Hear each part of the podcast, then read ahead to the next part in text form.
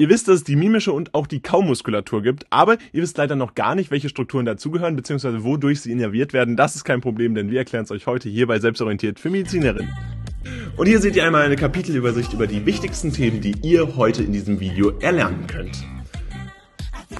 Und bevor das Video jetzt losgeht, sind unsere Kurse da, die für euch sicherlich hilfreich sind und die jetzt vor allen Dingen in der Videobeschreibung verlinkt sind. Das heißt, ihr bekommt dort Texte, Zusammenfassungen und Aufgaben zum Üben, die sicherlich für die nächste Klausur, die eben ansteht, eine große Hilfe sein wird. Wir haben unter anderem was zur Biochemie, zur Physiologie, aber eben auch zur Anatomie, insbesondere natürlich auch alles rund um das Gehirn. Und das findet ihr eben jetzt in der Videobeschreibung verlinkt. Klickt da gerne auf den ersten Link. Mit dem Code WELCOME bekommt ihr dort 20% auf alles, was im Shop angeboten wird. Das heißt, wir wünschen euch jetzt ganz viel Spaß beim Shoppen und auch beim Ausprobieren. Und dann würde ich sagen, geht's los mit dem Video. Kommen wir nun zu der mimischen und der Kaumuskulatur. Und ihr seht es, wir haben hier einmal die verschiedenen Muskulaturen eingezeichnet, beziehungsweise die verschiedenen Muskeln eingezeichnet und wollen euch jetzt grob erklären, worum es hier geht bei der mimischen Muskulatur, beziehungsweise bei der Kaumuskulatur. Grundsätzlich erstmal wollen wir diese Begriffe erklären und dabei ist es so, dass die mimische Muskulatur eine Gruppe von Muskeln bezeichnet, die letztendlich im Gesicht natürlich vorhanden sind. Das ist ganz logisch. Wir haben hier äh, eine besondere Bedeutung für die Mimik und die Mimik ist ja letztendlich nichts anderes als die emotionale Lage bzw. die Stimmung eines Menschen und genau dafür ist die mimische Muskulatur auch wichtig. Sie können eben die Haut letztendlich so bewegen, dass wir äh, entsprechend einen physischen Gesichtsausdruck haben und dafür haben wir eben diese besondere Bedeutung der äh, mimischen Muskulatur. Im Gegensatz dazu ist es so, dass die Kaumuskulatur aus vier Skelettmuskeln besteht, die dann maßgeblich beim Kauakt mitwirken und dementsprechend äh, ist es ganz klar, dass die Kaumuskulatur natürlich eine besondere Bedeutung fürs Kauen hat und eben nicht für die Mimik äh, so essentiell ist. Dabei ist natürlich die Frage, welche vier Muskeln gehören denn dazu? Das kann man eigentlich ganz schön erklären, nämlich der Musculus masseter hier natürlich eingezeichnet, ebenfalls der Musculus temporalis, der ein sehr großer oberflächlicher Muskel ist, hier insbesondere sein Ursprung großflächig von der Außenseite der Fascia temporalis der Schläfenbeinschuppe äh, hat, dann zwischen der Linea temporalis inferior und Christa infratemporalis letztendlich entspringt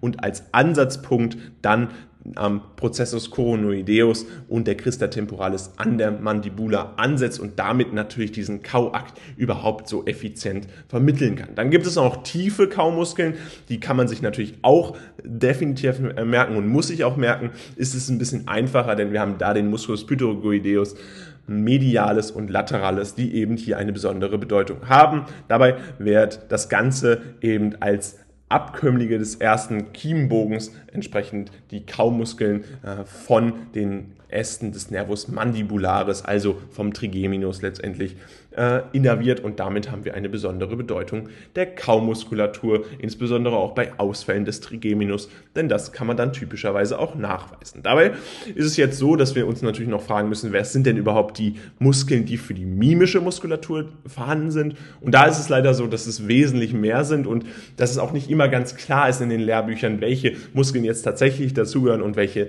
nicht. Wir wollen es grob einteilen nach Muskeln, die entsprechend an verschiedenen Strukturen beteiligt beteiligt sind. Darüber schwebend ist so ein bisschen das Platysma, was tatsächlich auch zur mimischen Muskulatur gehört. Bei der Stirn und im Epikranium finden wir tatsächlich den Musculus occipitofrontalis mit seiner äh, frontalen äh, Ansicht bzw. occipitalen Ansicht, also Musculus frontalis und Musculus occipitalis, venterfrontale, occipitale. Das sind entsprechend wichtige Muskeln, die hier beteiligt sind. Der Musculus temporoparietalis eben auch. Außerdem ist es bei der Nase so, dass den Musculus nasalis bei der mimischen Muskulatur gibt. Darüber hinaus aber auch noch den Musculus procerus levata labi superioris aliqua Nasi und den Depressor Septinasi, der entsprechend auch bei der Nase eine wichtige Rolle spielt. Unter anderem wichtig für den Mund haben wir den Musculus mentalis, den Musculus orbicularis oris, Depressor anguli oris, den Zygomaticus, da sowohl Major als auch Minor, den haben wir ja hier auch einmal sehr schön eingezeichnet, der eben eine ganz zentrale Rolle in der Bildung der äh, Muskulatur tatsächlich in der Bildung der mimischen Muskulatur spielt. Und dann haben wir in der tiefen tiefen Schicht, also das war jetzt eher die oberflächliche Schicht, in der tiefen Schicht tatsächlich noch den Musculus buccinator, den Musculus depressor labii inferioris und den Musculus levator anguli oris. Und zudem gehören natürlich auch noch verschiedene Augenmuskeln dazu, nämlich der Musculus orbicularis oculi, äh, genauso wie eben auch der Musculus orbicularis oris. Das müsst ihr euch beides merken. Das haben wir beides auch hier nochmal genau eingezeichnet, aber entsprechend auch der Musculus corrugator supercilie und der Depressor supercilie. Das sind eben auch wichtige Muskeln, die der mimischen Muskulatur zuzuordnen sind und damit natürlich äh, alle tatsächlich durch Äste des Nervus facialis versorgt werden. Das heißt, wenn wir einen Ausfall der mimischen Muskulatur haben, dann geht es hier tatsächlich um einen Ausfall, der tatsächlich vom Nervus, äh, Nervus facialis einhergeht. Das heißt, die Funktion der mimischen Muskulatur sind letztendlich eingeschränkt, wenn wir eine Facialisparese haben. Das heißt, da sind die betroffenen Gesichtshälften dann schlaff gelähmt. Wir haben Herabhängen, äh, was dann entsprechend hier äh, sich tatsächlich auch relativ schnell zeigt und widerspiegelt. Das Video, was ihr euch jetzt hier angeguckt habt, ist jetzt leider vorbei. Allerdings haben wir noch ein weiteres Video, was euch sicherlich auch interessiert, denn es geht genau um dasselbe Thema und verstärkt da nochmal euer Wissen. Also bleibt jetzt dran und los geht's. Und jetzt wollen wir uns noch das limbische System angucken. Wir wollen erstmal verstehen, was das limbische System ist und dann natürlich auch noch klären, welche verschiedenen Strukturen überhaupt zum limbischen System gehören. Und das ist typischerweise ein relativ einfaches Thema, um es zu kreuzen. Deswegen äh, nehmt die Punkte auf jeden Fall mit äh, und hört unbedingt zu zu dem, was wir jetzt zu sagen haben. Das limbische System, und deswegen ist es so interessant, ist tatsächlich äh, phylogenetisch ein sehr alter Teil des Gehirns. Das heißt, wir haben hier äh, tatsächlich eine sehr lange Bedeutung, stammesgeschichtliche Entwicklung, die extremst wichtig ist und dazu geführt hat, dass das limbische System ein wichtiger Teil des Gehirns ist. Und dabei haben wir verschiedene Strukturen, die dann entsprechend äh, die Funktion ermöglichen. Was ist die Funktion des limbischen Systems? Warum ist es so wichtig?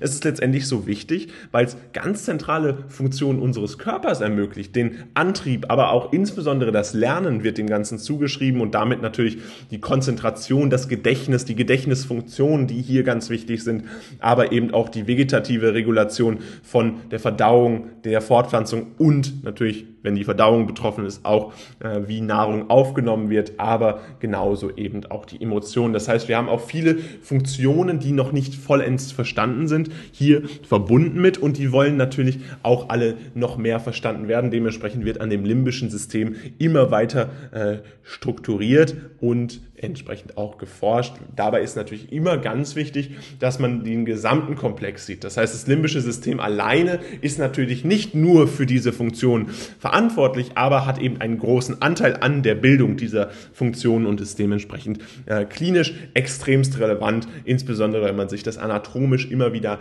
vor Augen führt, welche Bedeutung das limbische System hat.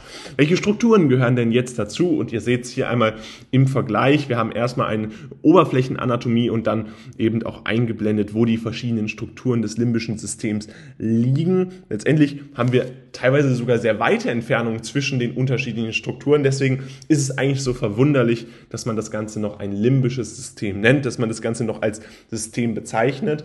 Denn äh, tatsächlich ist ja dieser äh, Abstand zwischen den verschiedenen äh, Teilen des Gehirns enorm groß. Dabei gehören die Corpora mammillaria dazu, der Fornix cerebri, äh, hier einmal sehr schön eingezeichnet, zusätzlich der Gyrus singuli, Gyrus parahypocampalis, aber genauso auch der Hippocampus sind beides Teile des limbischen Systems und ebenfalls das Corpus amygdaloideum, also die Amygdala, ist auch beteiligt an der Bildung des limbischen Systems und Subiculum, den Indusium griseum und der Nucleus interpeduncularis, der hier beim limbischen System eine wichtige Rolle spielt und eben Teil dieses limbischen Systems ist und damit ganz verschiedene Funktionen ausführt. Wir wollen diese Funktionen bei den wichtigsten Teilen, die wir hier auch einmal angemarkert haben, entsprechend benennen. Dabei ist es so, dass die Mamillarkörper letztendlich äh, im Rahmen des Pappes-Neuronenkreis äh, wichtig sind für die Gedächtnisbildung, aber darüber hinaus eben auch die Sexualfunktion aufrechterhalten, also die Fortpflanzung eben ermöglicht. Der Gyrus singuli äh, hat eine besondere Bedeutung, denn er kann hier die vegetativen Funktionen entsprechend steuern und damit natürlich letztendlich auch psychomotorischen äh, Antrieb verleihen. Grundsätzlich ist es dann noch wichtig, dass der Gyrus parahippocampalis benannt wird, denn er ist dabei dazu vorhanden, um entsprechend Informationen an den Hippocampus weiterzuleiten. Und der Hippocampus, das wisst ihr sicherlich alle, ist enorm wichtig für die Gedächtnisbildung, für die Konzentration äh, und dementsprechend haben wir hier entsprechend natürlich auch weitere Funktionen wie beispielsweise emotionale und vegetative Funktionen, aber insbesondere die Gedächtnisbildung, die hier stattfindet. Und im Corpus amygdaloideum, also in der Amygdala, ist die Gedächtniskonsolidierung, also die Gedächtnisinhaltsspeicherung hier wichtig. Äh, ebenso ist es natürlich so, dass hier Emotionen vermittelt werden. Das heißt, das ist elementar, um überhaupt emotional handeln zu können. Und dadurch haben wir natürlich auch hier gewisse vegetative und sexuelle Funktionen, die im limbischen System über das Amygdala tatsächlich vermittelt werden. Und damit soll es auch schon wieder gewesen sein. Das Video hat euch hoffentlich gefallen und falls es so ist, könnt ihr gerne mal einen unserer Kurse auschecken, gerne auch mehrere, denn wir haben alles so rund um die Biochemie, Physiologie und eben auch die Anatomie. Das heißt, alles, was ihr an Kursen braucht, findet ihr dort jetzt in der Videobeschreibung verlinkt. Klickt da gerne mal auf den ersten Link und da findet ihr dann alles. Mit dem Code WELCOME bekommt ihr 20% auf alles und dann sehen wir uns ganz bald wieder. Haut rein und viel Spaß beim Lernen.